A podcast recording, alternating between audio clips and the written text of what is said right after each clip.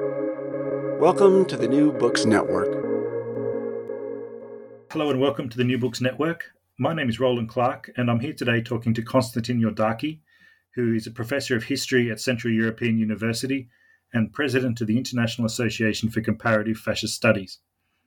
He's also the author of The Fascist Faith of the Legion Archangel Michael in Romania, 1927 to 1941 Martyrdom and National Purification, which has recently been published by Routledge. Welcome to the podcast, Constantin. Uh, good afternoon, Roland, and thank you for inviting me. So, this is the second book that you've written about Romanian fascism.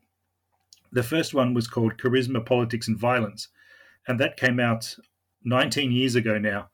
And the second book has another two decades worth of research in it, including building on a lot of new archival material that wasn't available uh, when you first wrote the book on this topic.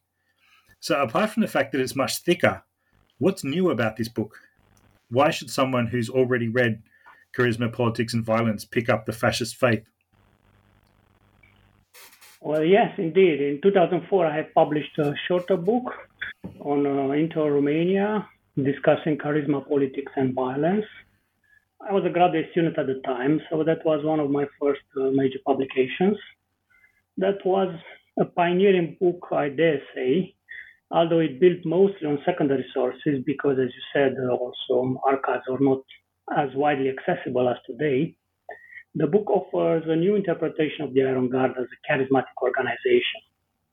Now, to be sure, there seemed to be a consensus at the time that Corneliu Zelea Codreanu was a charismatic leader. However, charisma was mostly understood uh, at the time as personal attraction or magnetism, no attempt was made to test Codreanu's leadership against Max Weber's theory of charismatic authority. Building on Weber's work, but also on the numerous interdisciplinary additions and reformulations of his theory, I have tried to reconceptualize the Legion as a charismatic organization. So that book looked at the construction of charismatic, Codreanu's charismatic cult, but also at the followers and their needs, arguing that there was a charisma hunger in uh, post-war Romanian society and a search for a, a, savior after the traumatic events of the war. Um, I also looked at the impact of the of this form of, of charismatic leadership on society, the adulation of Codreanu by the legionary, but also his counter charisma, which was marked by hostility or even repulsion from other strata of society also looked at the rivalry among the fascist charismatic authority on the one hand and other forms of charismatic authority in Romania at the time, such as monarchic charisma claimed by King Carol II or religious charisma claimed by the Patriarch of the Romanian Orthodox Church. And I think that my, my approach and conclusions in this uh, in that uh, book book have been uh, by and large uh, accepted, adopted in the um, scholarship. On uh, on the Legion. Okay, if you keep talking, then we'll go we'll go back. Yeah. So my approach and conclusions in that book have been accepted, often tacitly, I would say, by the scholarship on the Legion, and there is now a wide consensus that the Legion was a charismatic organization. Now, my new book integrates my earlier conclusions, and I do have a special chapter devoted to Codreanu's charismatic authority but also with new empirical evidence. We know much more now than we used to know well in 2004 because of the this archival revolution. Uh, most importantly, however, my new book does not limit the discussion to the fascist charisma, but provides a new theoretical framework for studying the relationship among fascism, religion, and political violence. My approach is integrative, trying to cluster concepts that have been analyzed separately so far social palingenesis, messianic nationalism, totalitarianism, political religion, and charisma. In analytical terms, uh, my main aim is to integrate the charismatic dimension of fascism at the very core of the ideal type definition of the fascist minimum and as a central dimension guiding empirical research. Uh, first, I argue that in, in fascist studies, charisma is often improperly reduced to the issue of the leader cult and should be reconceptualized as a claim of authority that both legitimizes and organizes power. To this end, my approach strives to recover the original religious connotation of the concept of charisma it should not be forgotten, of course, that the concept of charisma originated in the field of religion, being transplanted by Weber to the realm of politics. Following Weber, political analysts have further secularized the concept of charisma, but in the process, I think they also lost sight of the religious connotations of the concept as a divinely bestowed gift of grace. Uh, and I think this is crucial for understanding a charismatic type of authority. Uh, second, I argue that we need to explore more thoroughly the social connotation of charismatic leadership. Um, although Max Weber accounted for the creation of charismatic community uh, communities, and he also wrote on nationalism, he did not elaborate on the connection between charismatic authority and nationalism as an ideology and a social political movement. And I think that to date, the multiple links between charismatic claims and national communities and ideologies have remained largely unexplored. Uh, to account for the fascist doctrine of national salvation, I put forward the concept of charismatic nationalism based on a fusion between pretenses to charismatic authority and national messianism. Now, this might come as a surprise when we speak about charisma. Uh, we think of uh, it as an attribute of a leader, but let's not forget that uh, in religious studies or also in political science, uh, we do have uh, references to charismatic churches, to charismatic party organizations. I'm interested in the relation between charisma and nationalism. I define charismatic nationalism as a doctrine that regards the nation as an elect community of shared destiny living in a sacred homeland, which, based on a glorious past, claims a divine mission leading to salvation through sacrifice under the guidance of a charismatic leader. The concept of charismatic nationalism illuminates the nature of the holy or the sacred in nationalism, differentiating it from both established forms of traditional religions and modern secular ideologies. Yeah, so in a nutshell, there was uh, an early book focusing on charisma. This one is a much larger, more complex book, um, trying to int- integrate charisma into the larger um, fascist political faith as one of uh, as an integral element of it. And the Romanian story is really just a case study for a much larger argument about fascism in general. Um, you say that the legionaries took Romanian civil religion and turned it into a fascist political faith. And here you're building on theories about fascism as a political religion that scholars have been refining ever since the 1930s. Can you walk us through exactly what a political religion is? Yeah, this is probably one of the most challenging uh, aspects of my book, certainly its central claim. And uh, here I struggle, yes, uh, with uh, the genealogy of this concept, political religion. And as uh, you will see from my answer, I also try to move uh, away from it and I propose a subcategory which is called, which I call political faith. So generally, my book aims to provide a new theoretical framework for studying the relationship uh, among fascism, religion, and political violence. My approach is interdisciplinary, history, political science, international relations, a bit of anthropology and also gender studies, with an emphasis of on socio-cultural methodologies. And I like to think of my approach as being integrative, clustering concepts, um, such as the ones that I mentioned before. I also see it as being comparative and also transnational, with a focus on the history of transfers and entanglements among fascist movements and regimes in Europe. I share common ground with the major culturalist interpretation of fascism, but my approach revisits three main issues that I, I believe are central to defining fascism. Uh, first is fascism's relation to the larger modern phenomenon of sacralizing politics in general and religion in particular, most manifest, I would think, in the tendency to create a fascist political faith. The second is the totalitarian nature of fascism, and the third is fascism as a form of charismatic nationalism, as I stressed before. Now, um, I also arrived at a new definition of fascism based on my research on the avant-garde, but also um, on uh, fascism in Central and Eastern Europe and in Europe in general. Now, I call this a working definition because, again, uh, a definition is a tool and it should be tested against empirical evidence. So I claim that fascism is a revolutionary political faith, a form of charismatic nationalism aimed at the salvation through various forms of regeneration of the patriarchal national community in this world. Fascist salvation was understood as a fulfillment of national characters through a return to the mythical origins of the nation, through the terrestrial action of the charismatic leader and the paramilitary movement he organized. This type of salvation could be achieved via a concerted set of actions at four interrelated levels individual, collective, statal, and international. And I follow all this in, uh, in, my, in my work.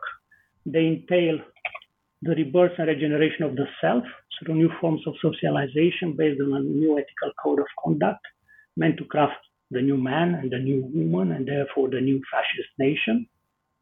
The ethical, racial, or religious purification of the nation through the removal of the unwanted others, the reorganization of the state along totalitarian and corporatist lines, and fourth and last, the emancipation of the status of the titular nation, the dominant nation, in uh, inverted commas, in international affairs through an apocalyptic battle against arch enemies.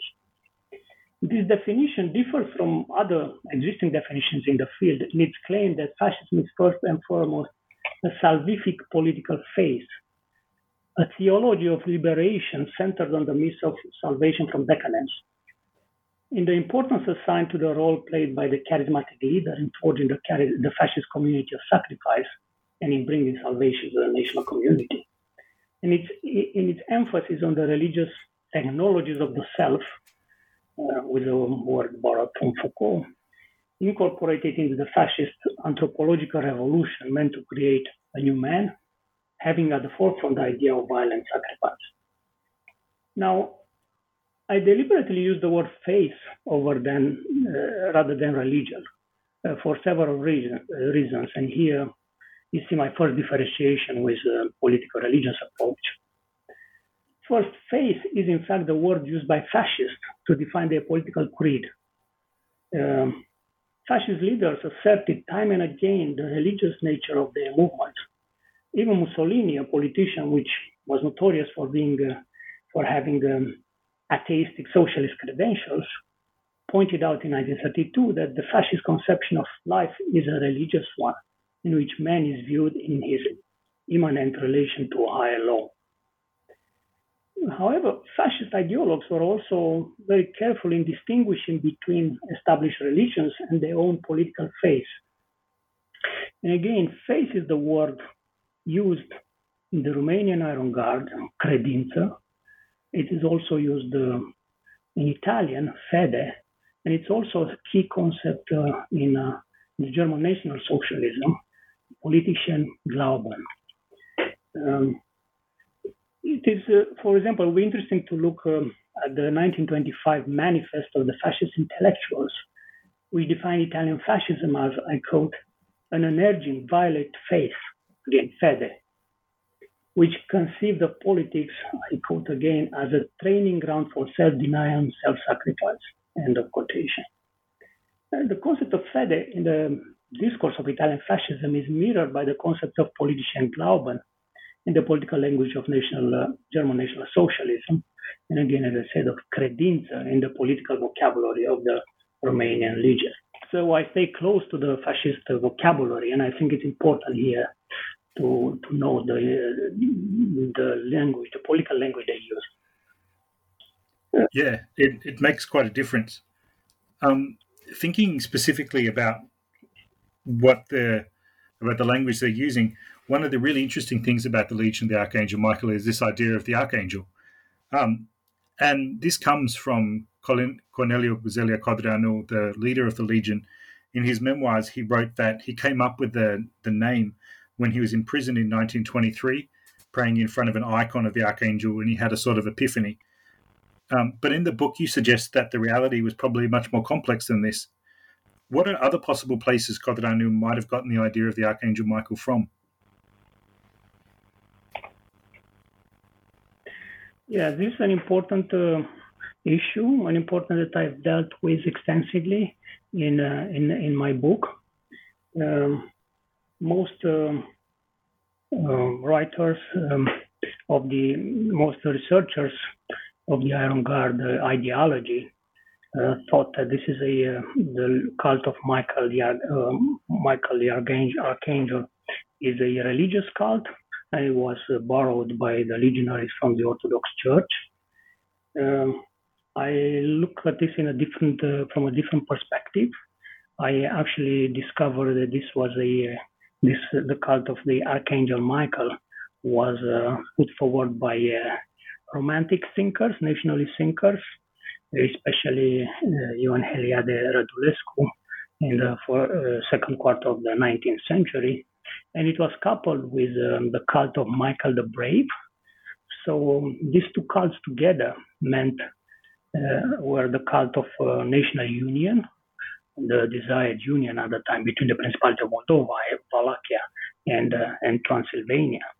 But in a romantic palingenetic fashion, uh, this double cult also meant the resurrection of, uh, of Romania, of modern Romania in a new key as a united country, but, um, but also with a new socio-political uh, system.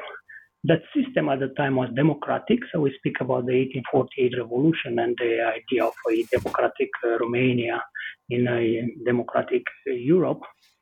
But later on, this cult uh, was uh, took um, conservative uh, form, and I show in my work the complex genealogy of this double cult of Michael the Archangel and also of um, Michael the Brave throughout the 19th century up to World War One. I. I don't have time to go into details. Suffices to say that uh, uh, Romania's uh, preparation for entering World War One were really done under the symbolic edges of uh, Archangel uh, Michael, who was the saint patron of uh, the Romanians as the elect nation, and that um, there were many interesting experiments in the in military patriotic education, for example, at the Dealu Monastery near Bucharest and Târgoviște, where the skull of Michael the Brave is kept. And so um, it was not by chance uh, that Codreanu perpetuated this uh, uh, symbol in a new uh, form. He was a pupil at this uh, military school, uh, Dealu. His father educated him in a um, well, a religious nationalist creed, and um, as a graduate of the Dealu Monastery, he took that spirit with him, but transformed it into a new key in what I wanted to uh, show in a turn it into a fascist creed. So here we have this transformation from uh, uh, of this cult, palingenetic cult of uh, Romanians as the elect nation, from a romantic democratic creed to a conservative and then a fascist uh, political faith in uh, the interwar period. Um, yeah, I try to understand uh, what was the role of the cult of um, uh, Archangel Michael and Michael the Brave uh, in the legionary ideology. And um, I thought um, I found that this was really linked with the cult of national authenticity. Um, this cult rested mainly on the idea of the existence of a predestined communion between the Romanians as the elect nation and their national homeland to assure the salvation of the nation as an organic, physical, material, and spiritual entity, the legionary ideology and ritual practice encompass two main axes, originating from the process of uh, sacralizing politics initiated in the mid-19th century, the cult of the Archangel Michael and of the uh, ancestral land.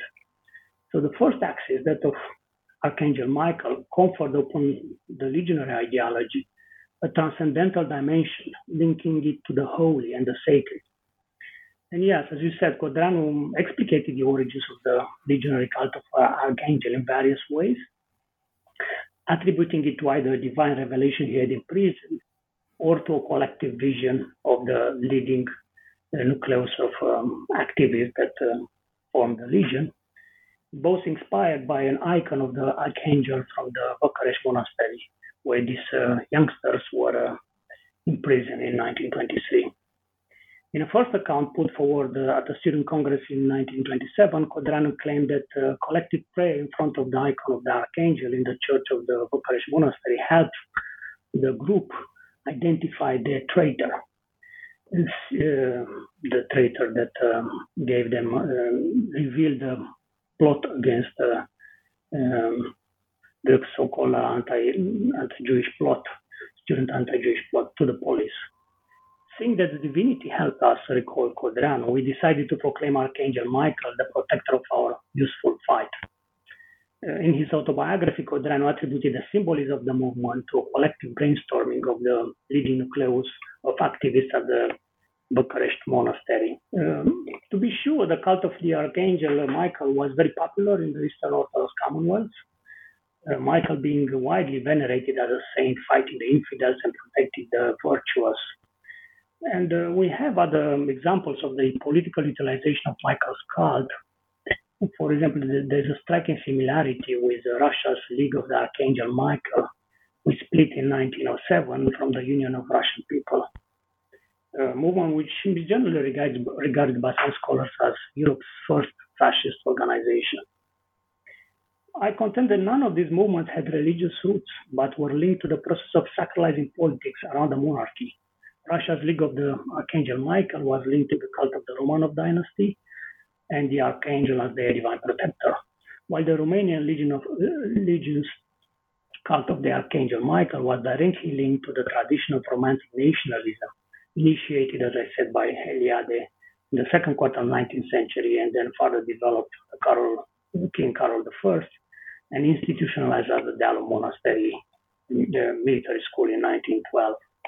So I think that the movement symbolism and genesis uh, suggest that internalized the charismatic scenario of uh, Heliade Radulescu and his uh, first national epic poem called Mihaiada, having as the main components uh, the hero's prophetic dream, the icon of the revelation, the cult of Archangel Michael, linked with Michael the Brave, the divine mission of bringing unity to the Romanian people. So Codreanu perpetuated this double uh, uh, cult as a palingenetic cult of the Romanians, but again in a new form. Um, the work of leading ideologues um, of the Legion contains encoded clues hinting to the continuity between the legionary integral cult of Archangel Michael and the romantic salvation dual cult of Michael the Brave and his uh, uh, patron, Archangel Michael. Uh, I looked at uh, many pieces of evidences. For example, there's a, um, there's an article uh, by Ion Moța which reviews the miracles made by Archangel Michael, and he speaks in a very in a veiled yet very evident way about the symbolic bond between between Michael the Brave, the unifier, and Archangel Michael uh, that exists in the Romanian national ideology. Uh, this allusion and the visit the founding members of the Legion paid to the battlefield of Mărășești and the Cathedral of Coronation Alba Iulia, which are both uh, uh, which both had um, Archangel Michael as their saint patron, um, proved that they were well aware of the pre and post war genealogy and symbolism of the dual cult of Michael the Brave and Archangel Michael in Romanian nation ideology. It's very interesting, however, to see to see that. Uh, this link remained remained coded in the ideology on purpose, and it was thus a bit hidden to the uninitiated. As well as the Archangel Michael, um, they also talked about ancestors and soil. The name of their first newspaper is Pământul Strămoșesc, or the ancestral land. Um, what role did the cult of the ancestors and the soil play in legionary ideas? Yeah, so the central cult of the Legion ideology, the central axis of the Legion ideology, was the cult uh, of the of Archangel Michael as a symbol of divine revelation and protection. This he was, as I showed, linked with the cult of the unity, political unity of all Romanians in a single state, but also linked to the cult of the palingenesis of modern Romania, which meant a revolutionary transformation leading to the um, establishment to the build to building or crafting the new man and the new fascist nation. Uh, the second axis, ideological axis of the Legion, was the cult of the ancestral, uh, ancestral land of the nation. The cult inspired the name of the official magazine of the movement, as you also said, Pământul strămoșesc, the ancestral land. Now, it's very interesting the etymology and meanings of this title are key to understanding legionary ideology. The word pământ is of Indo-European origin and means earth, land, or soil. Is derived, for example, pământenire or împământenire, means becoming of the place, going native, later meaning also naturalization to Romanian citizenship. And in another book, I really look at the genealogy of this uh, very interesting concept. Another important derivative of the word is the expression obiceiul pământului, meaning the customs of the land or customary mores. Uh, the word strămoșesc is also derived the, from the word moș, again another polysemantic word of Dacian origin. Although the original meaning of the word moș is that of an old man, the term was extended symbolically to ancestors and father and forefathers in the form strămoș, meaning blood relative in a direct line, the primordial uh, forerunner or forefather of a family of people. Um, and another derivative coming closer to, to, to the question uh, from the word moș is moșie, meaning landed estate, but also motherland, and moșnean, meaning free land owned peasant. Uh, so um, the cult of the ancestral land is, I think, an expression of the phenomenon of the territorialization of nationalism. This ideological axis gave the legion an earthly dimension, linking it, linking it to the cult of the ancestors and to the cult of the martyrs. And Codreanu claimed numerous times that according to a God-given law, the land is the nation's basis for existence, and uh, the Legion advanced its own views on the ideal territorial and ethnic borders of the nation by claiming historical rights over particular territory and declaring it as an indivisible entity. The ancestral land was presented as a cradle of, cradle of the ethnogenesis and Christianization of the Romanian people, with legionary propaganda emphasizing uh, the continuity of the Romanian people on the same territory without interruption. And the symbolism of the region is very illustrative in this respect. Uh, the cover of Pământul Strămoșesc, for example, illustrates these two, represents these two main axes of the legionary ideology. You have in the center the venerated icon of uh, St. Michael. Above it, there is a swastika, which was already used by the radical right in Romania in the early 20s, and then was also adopted by the Legion. And then um, on the left side, you have a quotation from uh, the Romanian poet George Coșbuc, glorifying sacrifice. So again, going back to the sacralization of politics in the mid 19th century and uh, second half of 19th century.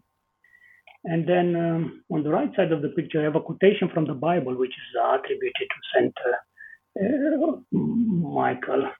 And this is taken from a depiction of Archangel Michael on the door of the shrine in the Cathedral of the Union in Alba Iulia.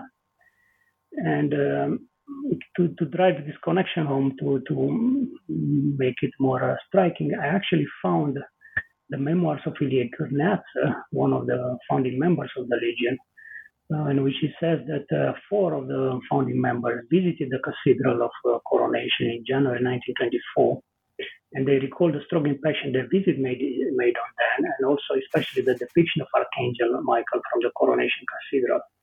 And so uh, there's a direct connection there again with the sacralization of politics during the 19th century, during and after World War One, and then the Legion of Archangel uh, Michael. And so the territorialization of nationalism and regional ideology was made, was made evident by the fact that the cover of the magazine reproduced under the icon of the Archangel also a map of Greater Romania, indicating major cities. And if you look at the cities, they all have black spots showing the proportion of Jews to the total population of each city in an attempt to, to document the alleged Jewish invasion of Greater Romania. These invaded areas were regarded as conquests in the nation's ancestral land in violation of God's law. Um, well, they were not uh, unique in this uh, representation. There was much talk uh, at the time uh, about the problem of the cities being taken over by foreigners, um, there are many articles by Octavian Goga, uh, which shows a clear influence uh, there. Um, so the cult of the ancestral land was an attempt to reroute the national community in time and space by presenting its habitat as the land of history and destiny of the chosen people.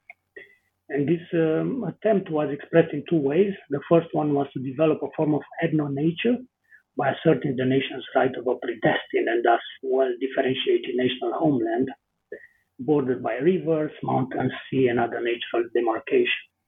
Thus, in effect, ethnicizing and consequently appropriating that habitat. The second was, was the naturalization of historical landscape of the nation, presenting them as an organic, predestined part of the natural setting of the respective community. Um, yeah, and the sacralization of the national land was done mostly through the veneration of the ancestors' graves, but as also but also through the cult of the peasantry and its organic link to the land.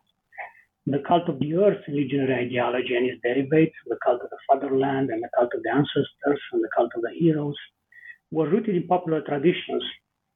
In the Romanian popular mythology, all significant rites of passage, such as birth, marriage, and death, were directly related to and are strongly connected to the earth as a rites of one and the same cult of the earth. In legionary ideology, the cult of the earth was linked mostly with funeral rites and ritual, rituals. And so I could say that together, the two vertical and horizontal axes of uh, legionary ideologies uh, united in a potent symbolism, the earthly and the divine.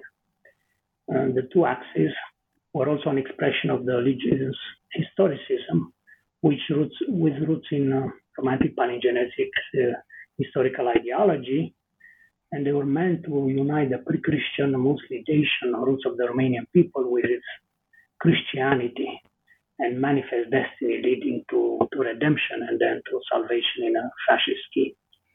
So, yeah, when they talk about the Archangel Michael and they talk about soil uh, and ancestors, they're not just throwing these words around, they've actually got a really complex web of meaning for them. Um, in both of your books, you talk a lot about charisma as an analytic category. Um, how does Codreanu move from being just another charismatic leader um, to becoming the captain?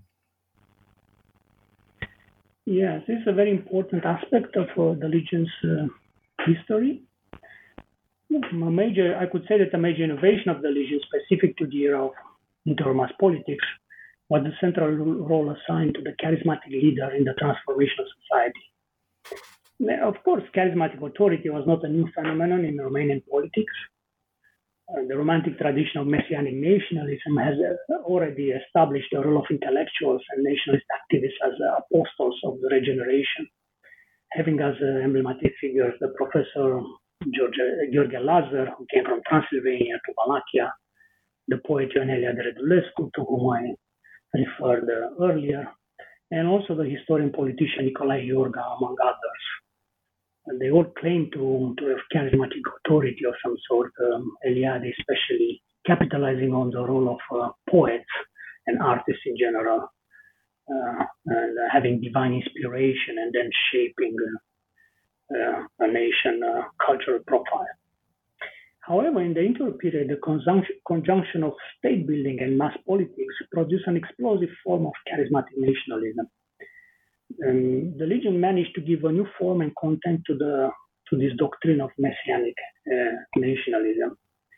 Its ideology adopted ideas of the predestined role of the youth in general and, and of the new post-war generation in particular for the radical transformation of society.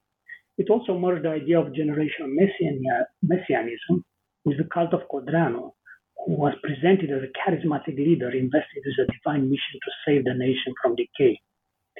The principle of charismatic leadership matched the organization of the movement. The Legion exercised a new type of charismatic authority, demanding from its members total and unconditional devotion to the leader, uh, consecrated in oath-taking ceremonies. And the Legion also promoted new forms of political organization and activism, shaped by paramilitary values and based on new mechanism of socialization and education, and aimed at the creation of the new fascist men and women. Yeah, I, as I said, I devote um, an entire chapter to the creation of Codreanu's charismatic cult and to the technologies of the self employed by the Legion to reshape the identity of its followers. I argue that as a social phenomenon, charismatic authority is a form of behavioral or a expectancy confirmation, namely a self fulfilling prophecy in which people's political beliefs prompt them to act in ways that allegedly lead to the self confirmation of their expectations. Now, this confirmation works in both directions from the leader to the masses and from the masses to the leader. Um, as mentioned earlier, I employ I employ the concept of charisma to denote not simply Codreanu's capacity of attraction, but to further describe an explicit means to legitimize and organize the totalizing power of the legion. And in my book, I explore the conscious construction of Codreanu's cult by paying particular, particular attention to the publication of his autobiographical works, uh, publication of autobiographical works by other fascist leaders, as well as key texts that articulate their charismatic leadership, especially Codreanu's For My Legionaries and the way um, you know, being written for the movement and creating the uh, roadmap for uh, for the um, for converting um, other potential followers, and uh, also yeah Hitler's Mein Kampf as a, as a, one of the inspirations to to this to this book. And I also discuss three main laboratories for the creation of the new fascist man. The nest, which were the most basic um, units of the movement, and the way legionaries socialized in this nest. The prison, because uh, legionaries were in a constant fight with the authorities, and they all served time in prison. And in fact, uh, the prison was considered to be an important laboratory for uh, forging a legionary and the work camps. Um, internalized by legionaries, this scenario of salvation, uh, based on the qualification of the charismatic leader, uh, leader, provided the basis for a collective belief system and served uh, as the foundation of the fascist political faith as a distinct subculture in, in interwar Romania. Um, so if someone told me come and join the legion and you can obey me unquestionably and then spend time in prison it doesn't seem very appealing. Um, why did people join the legion? Did everyone join for the same reasons or are there different factors influencing students versus intellectuals workers or peasants yeah this is a key question a key question for politics in the period and also a key question for politics today when you also see radicalization to, to the far right. Uh, no, I have to say that uh, my book approaches the history of the Legion at three analytical levels. I study the ideology of the movement. I also study the political evolution and social composition of the legionary movement, and also the national legionary regime. So I look at the triad ideology, movement, regime. And I think it's very important that we don't stay only the, in the realm of history of ideas, but we also look at uh, the followers and their needs and their motivations for joining the Legion, and also to understand um, what they got out of all this experience. Uh, my main emphasis is on the emergence of the doctrine of national salvation during the 19th century and its crystallization into a new fascist political faith in the interwar period at the level of ideology and practice. However, I also evaluate, as I said, the Legion's success in the fascistization of the masses, as well as its political legacy over time during the communist regime and also its rebirth in, uh, in post-communist times. And especially in fa- uh, chapter five, I discuss the social impact of the fascist faith on society. I explore techniques of disseminating the legionary ideology and assess the social support and electoral impact of the legionary faith among various social strata. I have to say that I'm very fond of social history uh, in my work, and I plead for new, new socio-cultural approaches to fascism. So, as I said, I share the, uh, the uh, common ground with uh, cultural approaches to fascism, but I also think that we should bring back um, this uh, sociological tradition in and looking at, um, at the mass appeal of fascism. Um, my approach to the social basis of fascism is uh, based on um, several premises. First, I argue that the emergence of fascist movements is not tied to a particular social class, but incorporates members from various class strata of society. I think this is very important because fascism was originally seen as a um, well middle class phenomenon, but especially uh, expression of the extremism of the petty bourgeoisie. Second, I think that in order to understand the social support of fascism, we should not focus on uncovering the supposedly direct and immutable relationship between class positions and radical political attitudes, but explore processes of radicalization. And I emphasize processes of becoming radical and the creation of a violent counterculture through new forms of socialization and community building. And third, I also posit that social identities and relations are not static, but always in flux and motion as a function of multiple factors relating to psycho, um, psychological predispositions, position on the social ladder, of society, cultural values, gender identities, gender roles, and political context, among others. So to grasp the mul- multiple entanglements among these, what I call complicating categories, I employ a social cultural approach which which reconceptualizes the social and the cultural dimensions of human action as inseparable from each other. And this is especially important from fascism, I think, because historians either look at the realm of uh, history of ideas and deal with ideologies, or uh, deal with the mass appeal of fascism, but they have to put the two together because ideas do not exist in a vacuum, but uh, they are influenced by social practices and at the same time they, they shape um, uh, social practices. So my general conclusion is that the social trigger of the process of radicalization leading to fascism were feelings of collective relative deprivation. Numerous sociological works pointed out that social movements of protest are not generated by material poverty per se, by, but by a perceived gap between social reality and expectations. In other words, feelings of deprivation are not an objective indicator of, uh, of the standard of living of a given actor or social category, but sub- subjective feelings of being disadvantaged in relation to a reference individual or group. And this we can verify in Romania, you know, unlike what uh, Eugen Weber said, uh, the regions that uh, um, legionarized uh, earlier were not the most the poorest uh, regions of Romania, but regions that uh, actually experienced uh, sudden modernization.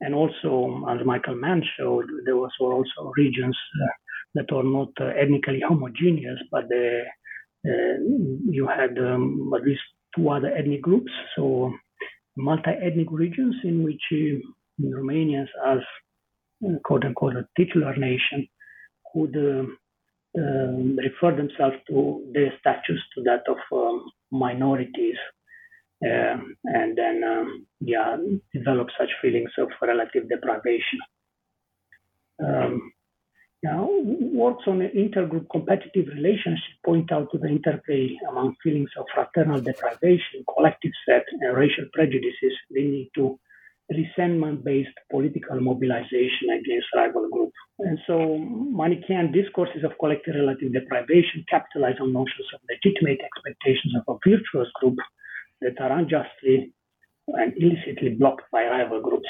Collective feelings of relative disadvantages stir discontent, frustration, and anger, often generating revivalist movement of change.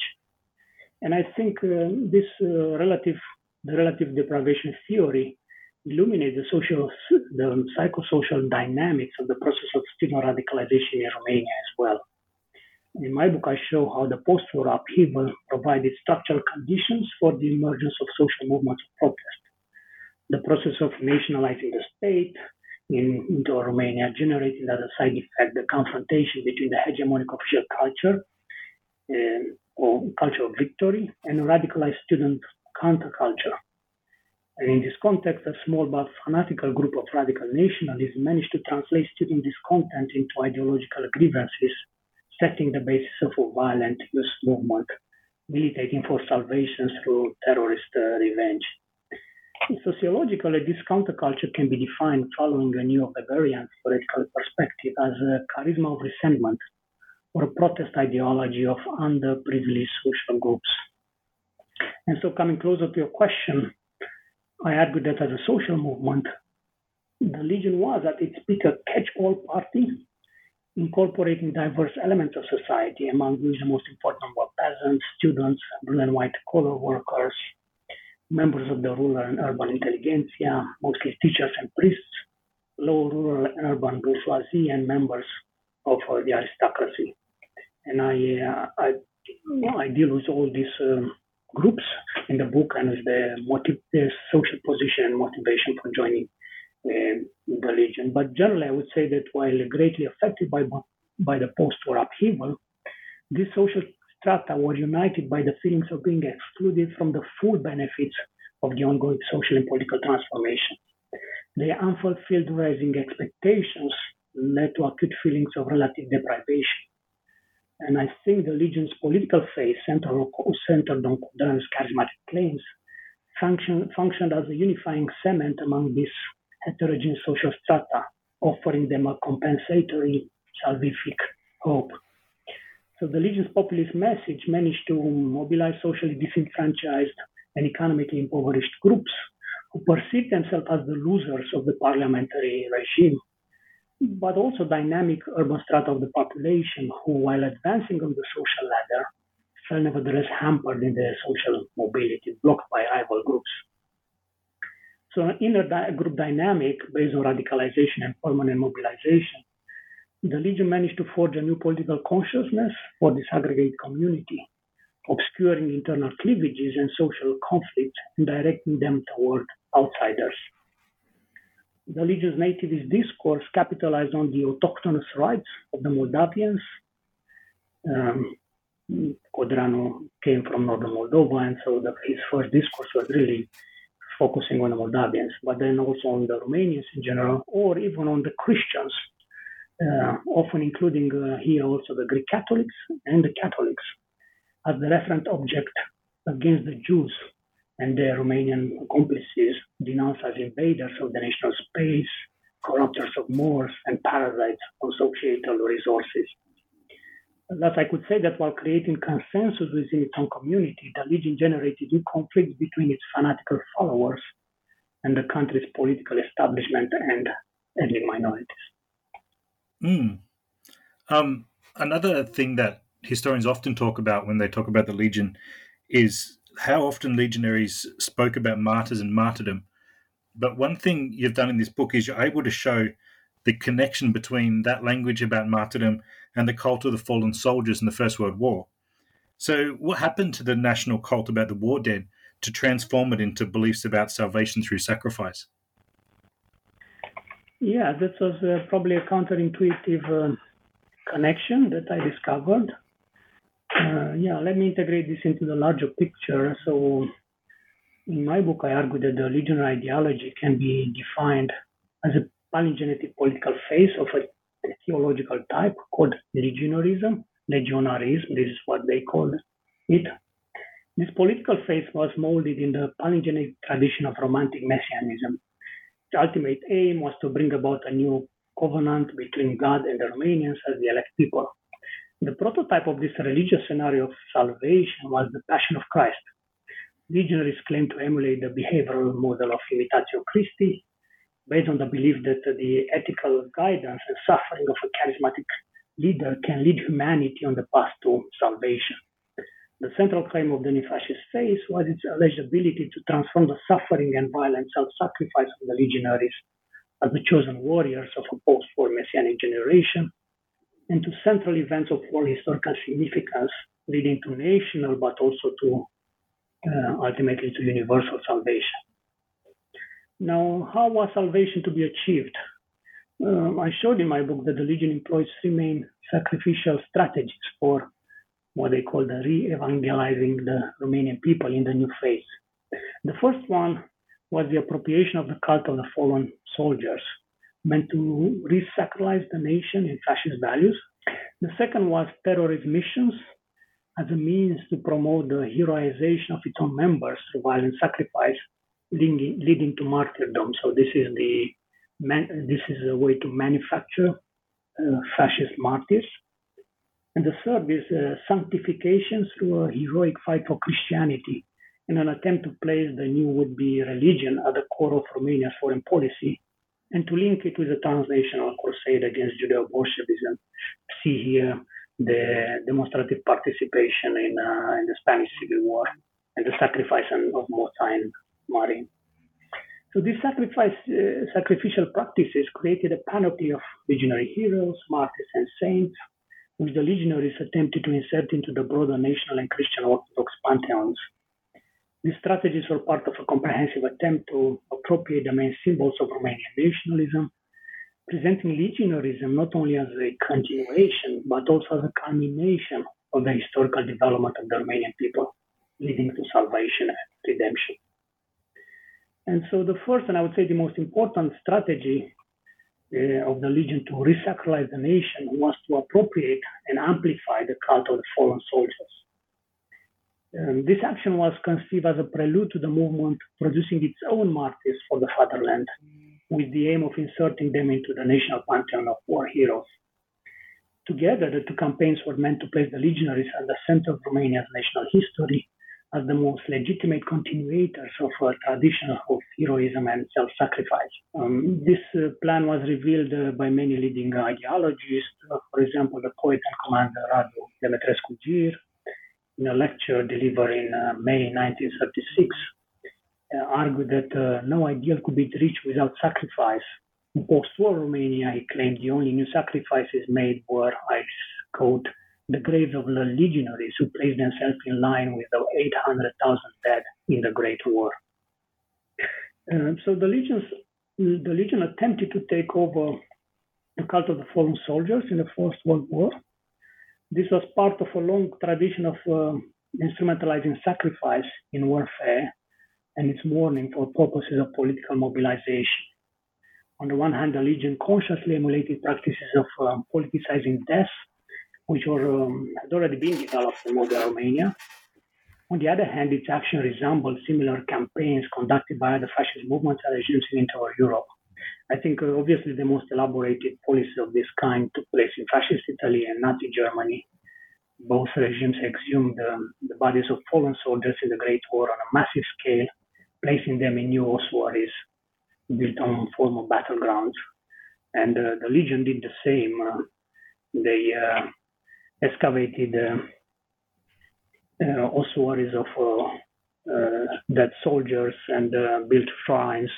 Again, an attempt to to sacralize but also appropriate and take over the, the national land. Um, so this, as you say in the book, the cult of martyrdom, it develops and it gets quite strong uh, in 1937 with the death of Ion Moța and Vasile Marin. But then in 1938, the Legion's banned Codreanu is murdered, and the state starts arresting and murdering legionaries. What does that do to the cult of martyrdom? Yes, well, uh, the Legion is a very interesting um, example of uh, the routinization of the charismatic leader. We spoke about the charismatic nature of fascism. That means that fascist movements and also regimes are highly dependent on their leader, and the physical death of the leader most often leads to, to the termination of that regime too, see the death of Mussolini or of Hitler. Well, the Legion is an example of a successful routinization of a charisma and the transformation of a well, uh, and the cult of a dead leader. Probably we have to look at Austria and Dollfuss, the cult of post, posthumous cult of Dollfuss, to see a similar uh, phenomenon. Um, yeah, as I said, um, the pra- practices of venerating the word dead were, and of making the national territory, marking the national territory, were to culminate during the short legionary rule. Uh, then the legion could actually unfold its cultural policies um, focused uh, on uh, the politics of uh, burial and reburial. And the Legion assembled their own cemeteries of the martyrs, strategically placing them near sites for the commemoration of the fallen soldiers. Sometimes it's very interesting. Sometimes the graves of the legionaries and even their bones, the bones of the legionaries and the bones of the fallen soldiers in First World War, were consciously mixed. Um, so to, to show to emphasize the continuity. Uh, yeah, the legionaries also conducted a friendly campaign of building crucifixes and other funeral monuments all over the country. These campaigns promoted an ethical, ethnical and mythical history, a form of, yeah, we could say, mytho history of fascism, combining a textbook version of uh, of national history with Dacian, Daco-Romano, Christian, and even popular mythologies uh, in a peculiar legionary national um, epic. Um, so uh, we have a massive uh, number of um, uh, legionary funerals during um, the legionary rule. These funerals were conceived as the last and most important stage in the full articulation and mass dissemination of the legionary faith, and were invested therefore with a complex set of political as well as cosmic meanings. First, they occurred immediately after the establishment of the national um, legionary state. So these reburials fulfilled a central political function as part of a larger campaign aimed at delegitimizing the previous order of the royal dictatorship and at legitimizing the um, doctrine of national salvation. This funeral thus served as a rite of passage, making not only the deceased transition from this world to the next, to the other world, but also from one political regime to another. Secondary burials provided an ideological and ritual basis for the new political regime by articulating discourses of divine election, victimhood, and martyrdom leading to national salvation. The main function of these ceremonies was to rehabilitate truth and to reinterpret history by condemning the royal dictatorship and implicitly the entire post 1918 liberal regime as illegitimate. Instead, they proclaimed a new regime of sacrality, which endowed life with a new political meaning.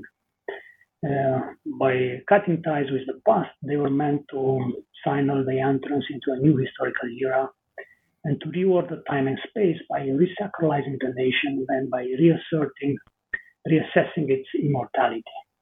They were also meant to redeem the honor of the legionaries and by extension of the Romanian nation, and to thus reconcile it with divinity, history, and nature. And third, the reburial ceremonies were also considered central components of the legionary psychological revolution, aiming at the creation of the new man, leading to the inner spiritual transformation of the nation. They redefined the meaning of heroism, patriotism, and self sacrifice, and glorified the, the fascist practice of suicidal terrorism as act of purification, similar to the martyrdom of primitive Christianity, leading to the salvation of the nation. It's very interesting they do refer obsessively to the spirit of primitive Christianity and uh, to the early Christian martyrs. And um, fourth, reburial ceremony were also means by which the legionary attempted to form the new fascist nation. They promoted an alternative vision of version of national identity based on fascist moral and ethical values. Um, reburial ceremonies were also elaborate expression of the fascist aestheticization of politics, serving as effective ways of mass mobilization in support of fascism. They involved sound, that is military bands, religious choirs, traditional bugles, visual symbols, flags, uniforms, green billboards, slogans, giant portraits of uh, the martyrs, especially of Codreanu, modern means of transportation such as the train or um, automobiles, mortuary trains, as well as a complex set of national, religious, and military rites and rituals. So, yeah, these events were not simply propaganda campaigns or mere exercise in the fascist aestheticization of politics. And, and, it's very important to know that uh, Horia Sima, the new leader of the Legion after the death of Codreanu, regarded uh,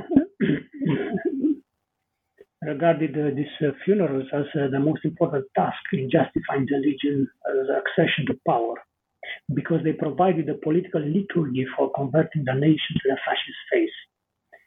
As the Legion was at, the, at the time the fourth fascist party to access political power in Europe, and Romania became also an integral member of the Axis alliance, these ceremonies acquired also an international political importance, be, being used as sites for reaffirming the transnational value of sacrifice for the fascist cause and the displaying fascist unity and solidarity across Europe. And I emphasize this uh, aspect uh, with the funeral of Moța Marin and uh, the journey from uh, from Spain to, to Romania, uh, and also by um, looking very attentively at the fascist uh, funeral ceremonies during the rule, especially of Codreanu, which was, of course, uh, the most important, but also of other fascist martyrs, and uh, always emphasizing the the participation of the representatives of the Axis powers in, in this ceremony. Um, to take a step back in time, so the National Legionary State is really clearly fascist, and it's doing all these reburial, reburials and the massive parades, and just sort of reimagining life, the nation, time. Um, but what about King Carol II's royal dictatorship? Was that a fascist dictatorship, do you think? Or how would you just characterize its mass mobilization, the militarism, the religious language that that regime used? Yes, I think this regime is very interesting and it's understudied and it deserves more attention. I do devote a chapter uh, on in my book to to this uh, to the royal dictatorship of uh, Carol II. This was established in February 1938 Carol II uh, was encouraged by political crisis caused by the 1937 elections. Um, he decided to block the legion's bid to power by pursuing his own plans to institute a regime of personal authority. Well, this was called Dictatura Regala or the royal dictatorship. It's interesting, first of all, to look at other forms or other examples of royal dictatorships. These were very common in the Balkans during the interwar period. You can look at Alexander I in Yugoslavia, Boris III in, uh, in Bulgaria. For, um, the establishment was usually an ad hoc response by the monarchy and loyal factions of traditional elites to structure political crisis. The main aim of royal dictatorship was to restore political stability by curtailing pluralism and antagonistic party politics and by blocking the radical right's access to power. To gain legitimacy and to effectively neutralize fascism, in addition to activating traditional elements of royal authority, these regimes also employed fascist trappings, such as the cult of the leader, the indoctrination of the youth, and its uh, enrollment into a um, uh, single mass organization, an emphasis of the, on the propaganda themes of salvation and the redemption of the nation. Such trappings were also intended to make this regime appear modern and dynamic, in tune with the new style of modern of mass politics that was emerging in uh, into Europe, especially in the second half of uh, the 1930s. Initially, Carol II presented his dictatorship as a temporary suspension of, suspension of political pluralism meant to restore stability. Uh, however, the king soon experimented this new form of charismatic leadership with techniques of mass mobilization, with um, other fascist trappings such as the doctrine of integral nationalism, uh, which eventually led to a peculiar para-fascist regime as a, he- a, hybrid combination between fascism and the conservative uh, right. So I would say that although this is a very short period, uh, from February 1938 to September 1940, uh, it is uh, a period uh, marked by many shifts and turns. Um, at the beginning, the regime was um, well um, um pluralist in in in nature, in the sense that it wanted to bring about government of national union. It was obviously a large anti anti-fascist coalition, really directed against the, against the Legion. But later, uh, as we move more into 1939, the regime uh, took a more authoritarian uh, drive. Uh, and then by the end of the royal dictatorship, it uh, turned into a para-fascist movement. And I think it's uh, very illustrative in this respect to look at the, um, well, um, the legislation of the regime, but mostly at the transformation of its, its um, single party and a unique party, the Front of National Rebirth, which in June 1940 was renamed the Party of the Nation, Partidul Națiunii, by a royal decree. De- decree. Uh, and so this marks the regime transition from authoritarianism to totalitarianism. And this transition was really explicit. So Article 1 of the decree for the creation of the Party of the Nation stated, and I quote, the Front of National Rebirth becomes a unique and totalitarian party under the name of the Party of the Nation. End of quotation. I want to emphasize this because uh, usually in Romania, um, it is uh, often considered that uh, fascism came to power in uh, September 1940 with the Legion and General Antonescu. But here we have in the summer of 1940, under the royal dictatorship, uh, a single party and uh, claim to a totalitarian regime. Uh, and so this change was maybe not um, very clearly grasped by the contemporaries, but I looked at uh, the memoirs of Constantin Argetoianu. He really noted in his diary that after a few days of confusion, he says people begin to grasp the radical and revolutionary regime change that occurred with the transformation by the Front of National Rebirth into the Party of the Nation. End of quotation. And so um, this far-reaching political change was also evident in Carol II's most controversial act, which is the amnesty and renewed attempt of collaboration with the Legion. After he crushed the Legion, after he um, eliminated uh, its uh, leadership, uh, he then uh, wanted to reconcile with the Legion. Um, backstage negotiations uh, in July 1940, and then some of um, some renewed legionaries were called into the government led by Ion Gigurtu, including the main leader Horia Sima. And so, and the last stage in this process of fascistization of the royal dictatorship was the promotion of anti-Semitic measures to the level of official state policies. And of course, here we have to refer to the denaturalization of Romanian Jews that was started in January 1938, um, by at the end of which about uh, 250,000 Romanian Jews, or 30% of the total Jewish population, were deprived of citizenship. And then in August 1940, two decrees by Carol II uh, um, reactivated late 19th century anti-Semitic regulations. They stripped the entire Jewish population of uh, substantive political and civic rights, such as the right to settle in the countryside, to, to buy real property, access to employment in the army, as well as the right to bear Romanian names.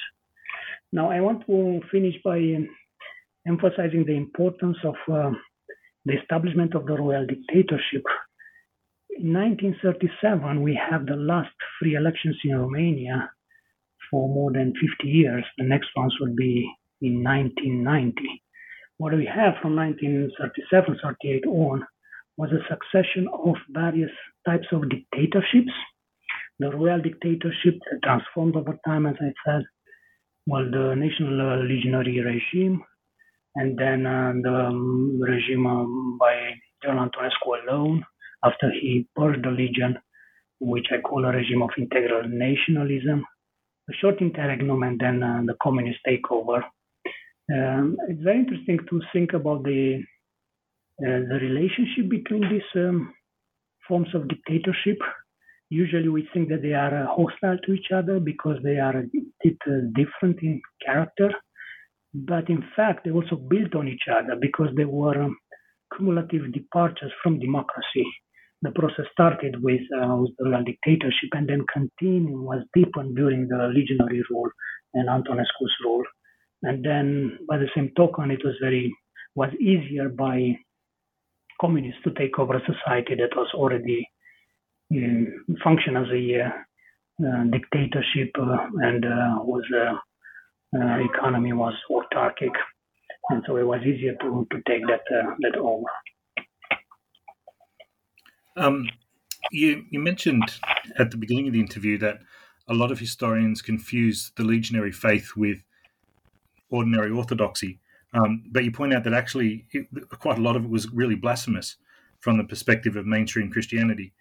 So, how did the Romanian Orthodox Church react to this legionary faith? Yeah, that's a very important issue. I discussed the relationship between the Legion and the Orthodox Church in the last uh, chapter of my book. I think this was a much needed chapter, of course, but it was also among the most uh, difficult or challenging chapters to write. Um, I tried to approach the relationship between the Legion and the Romanian Orthodox Church from a new perspective. uh, trying to emphasize the similarities but also differences between an established church with a religious doctrine and a fascist organization with a political ideology. Uh, first, I make the point that neither the Legion nor the church were monolithic organizations.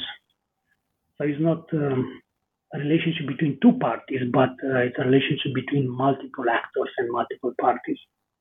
In the case of the Legion, one can differentiate at least five main categories of actors with a different attitude toward the religion. Um, you know, you have Orthodox believers within the movement, probably they were in majority, of course. Then Greek Catholic followers, who, although they were in, mi- in the minority, were nevertheless leading figures. See, for example, Ioan Banea. Then you have leaders with a strong religious education, either formal education, such as student in theology, or education received in their family. Look at Ion Moța, the second in rank in the legion, who was the son of a priest. But you also have lay oriented intellectuals. Many intellectuals, for example, in the AXA group, was, uh, which is very important in, uh, in um, elaborating the legionary ideology. Well, most of these uh, intellectuals were primarily interested in attaining political rather than religious goals.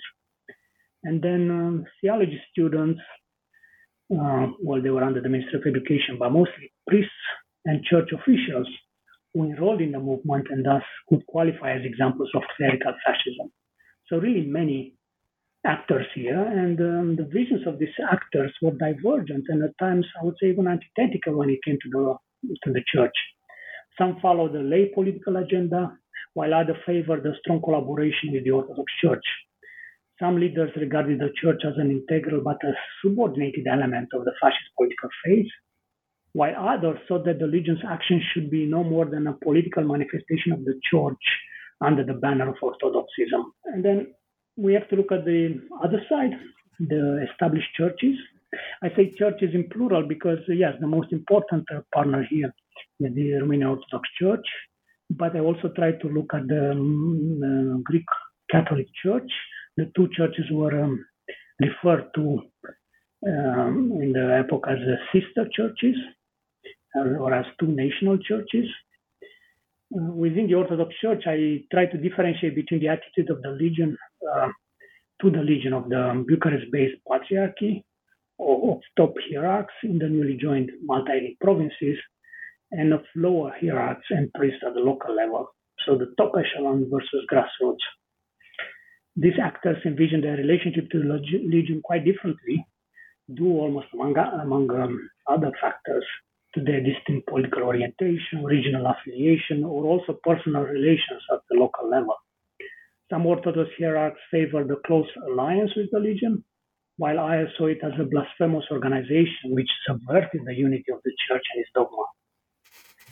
And so the, the interaction between the Legion and the Orthodox Church really resulted in a complex set of entanglements with profound consequences for both parties.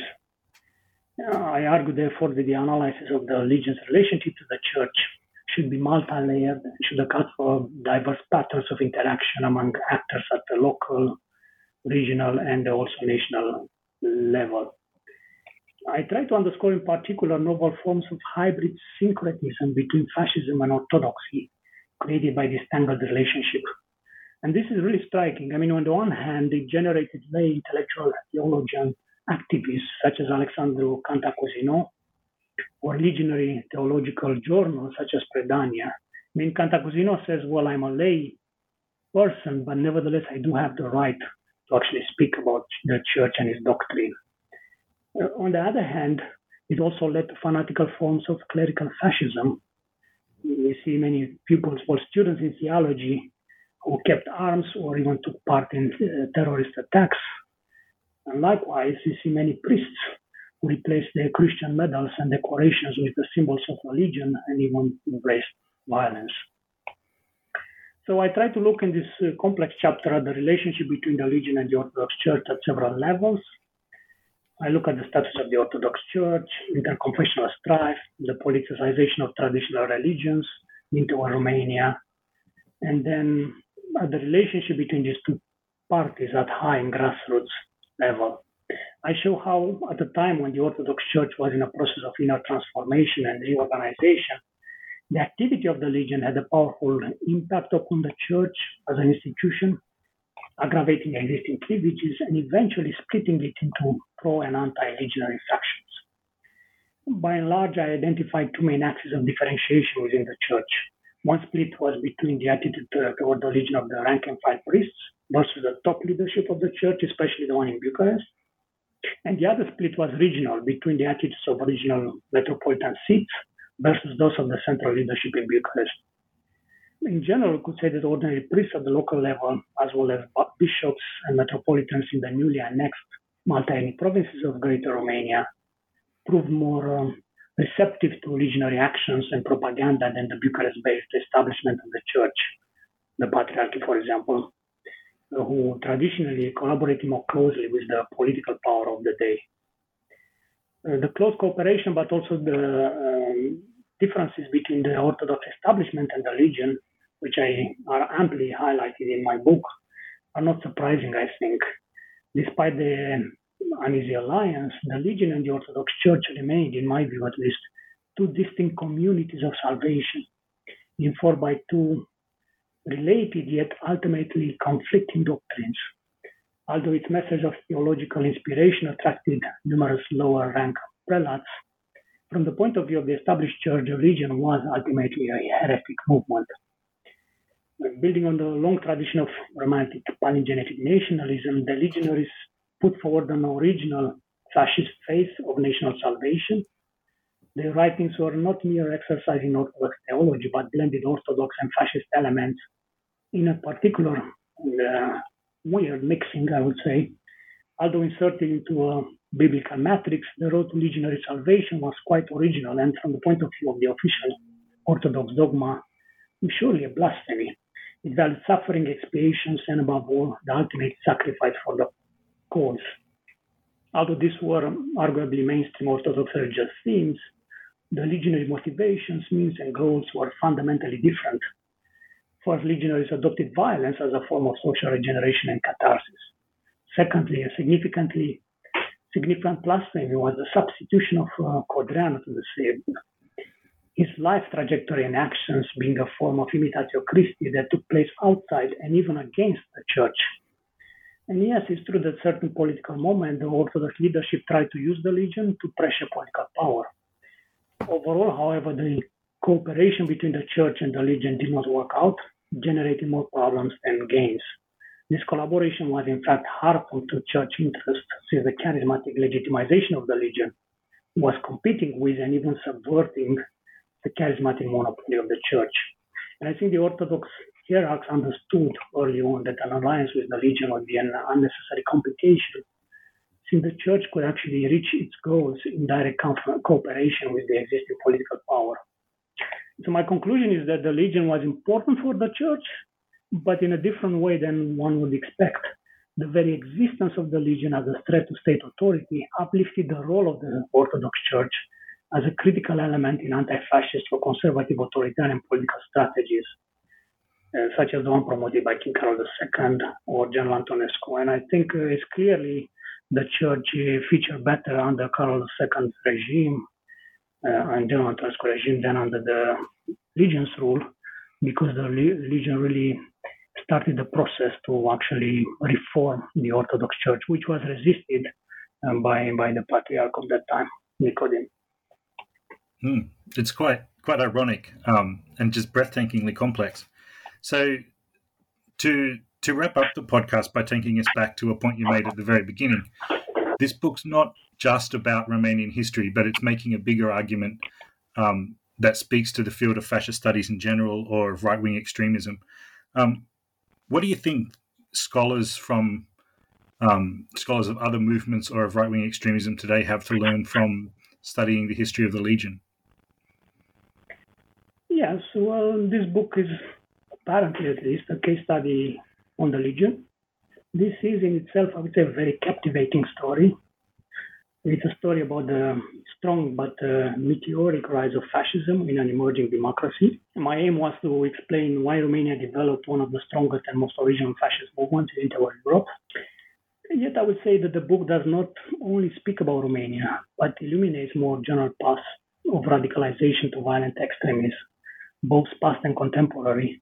So I think we can learn a lot about uh, inter politics by looking at Romania, and other countries in Central and Eastern Europe. We can learn a lot about radicalization.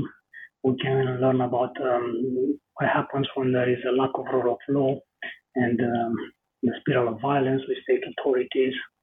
Uh, we can learn about um, terrorism as a new form of political violence and its international ramifications and um, the impact of violence on society. Um, now, in my introduction, I actually have a hook into the whole story. I refer to Matthew Heimbach, who is the chairman of the U.S. Traditionalist Worker Party uh, and co-founder of Traditionalist Youth Network, who came to a court hearing in uh, Charlottesville in Indiana, dressed in a t-shirt displaying the picture of Cornelio Corneliu So the fact that after more than a century, almost a century, the Legion's message and Codreanu's personality continue to inspire radical movements in Romania, the US, and in other parts of the world is surely more than a simple coincidence. And it's a topic that uh, historians have to deal with. Uh, obviously, we are living uh, through times of disruptive social transformations. The world order has become multipolar, but also more unstable. While climate change, rapid technological progress, global pandemics, the widening of inequalities, and an ever growing political polarization impact our lives more than ever. These challenges create insecurity, a retreat to local forms of collective identities and counter movements against globalization and supranational integration. It is therefore important, I think, to understand what stimulates radicalization to extremism in general and to fascism and radical right in particular in new societal contexts such as the one we live today. So my book points out to the structural conditions generating violent anti-systemic movements of protest, such as the existence of long-term regional or ethno-religious cleavages, the economic popularization of segments of the middle classes, and the rise of economic nationalism of the titular nation during particular stages in the process of state building and national consolidation. The lack of education for democracy and of well-functioning democratic and uh, media institutions in unconsolidated or destabilized democracies. Uh, these factors, of course, uh, do not necessarily lead to authoritarianism or fascism in themselves. One should also factor in the agency of charismatic political entrepreneurs who managed to channel protests into a radical direction and to set in motion processes of mass mobilization and grassroots socialization in an extremist political culture. And so in my book, I try to point out the responsibility of certain politicians, but also journalists, university educators, in encouraging this radicalization, in channeling and in channeling it toward violent uh, extremist violence with the hidden aim of manipulating it for their own benefit. This case shows how, in the lack of the rule of law, the harsh and often lawless confrontation between repressive state agencies and terrorist organizations can lead to a dark and frightful spiral of violence. I think the, the this case study also speaks about um, how difficult de-radicalization is. I really looked at um, the trajectory of um, fascist uh, leaders or ordinary members uh, after World War II, especially in communist Romania, and the, we see throughout the book the multiple failures of programs of de-radicalization during Carol II, during uh, General Antonescu, and also during the communist uh, regimes. I think uh, it's an open question how we can reintegrate. Is it possible to reintegrate former fascists, former extremists into the body politics, and uh, how can we de-radicalize uh, one? And so um, well into the 21st century as a historian of comparative interpolitics, I often have a vexing sense of deja vu in European and global politics. And I would say also a saddening, or maybe indeed infuriating, uh, impression that present day authoritarian leaders seem to learn more effectively from, from history about how to undermine democracy and build authoritarian regimes than their democratic counterparts learn on how to counter political radicalization. That's a really depressing conclusion. Um, that's about all we have time for today. Uh, so, thank you very much for sharing this book with us. Um, and hopefully, we will learn something from it and um, we can move forward slowly in combating fascism and restoring some sort of order to our world. Thank you as well, Roland, for having me.